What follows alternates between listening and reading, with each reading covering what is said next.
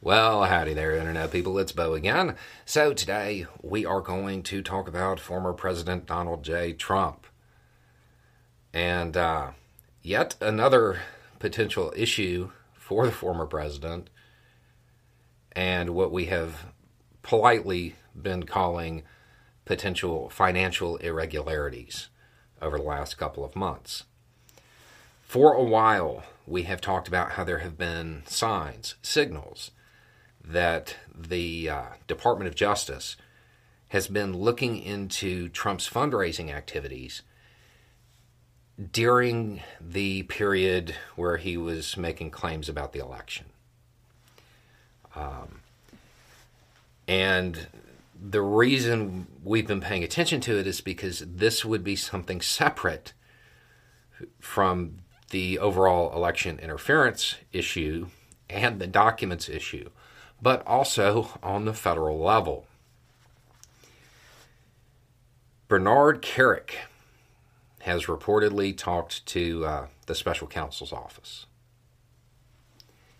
And it appears from reporting that they were, quote, laser focused on Trump's fundraising activities from the election up until Jan 6th this would have been the period in time when Trump was out there making all of his claims about the election and fundraising off of those claims. Okay. They seem pretty focused, according to the reporting, on the Save America PAC. Now, why would DOJ be looking into this?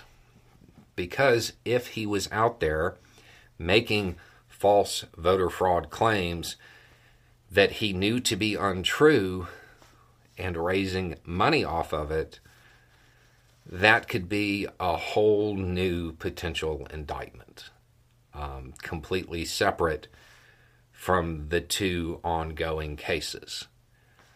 Um, if it is determined that he was putting out that information knowingly, if they can establish that, and using it to raise funds, he he very well could end up in yet another legal entanglement. Um, there have been signs and signals about this for a while. This is the, the biggest one we've seen so far. This is a person who was like they were really focused on asking about this period and this thing and it, it seemed very clear that that's what they were looking into. Up until now, it could have been it could have been something that was written off as it being related to the election interference case. Based on the new information, now this is something entirely different that they're looking into. Um, now, the, I guess they could, in theory, make it a superseding thing, but it could also be a whole separate case. Um, but again, we'd have to wait and see. But the short version here is that in addition to the documents and the election interference in DC and the Georgia and the New York thing and all of the other things, it appears that there still is at least one more surprise kind of floating around out there. And we may get to find out about it soon. Anyway, it's just a thought. Y'all have a good day.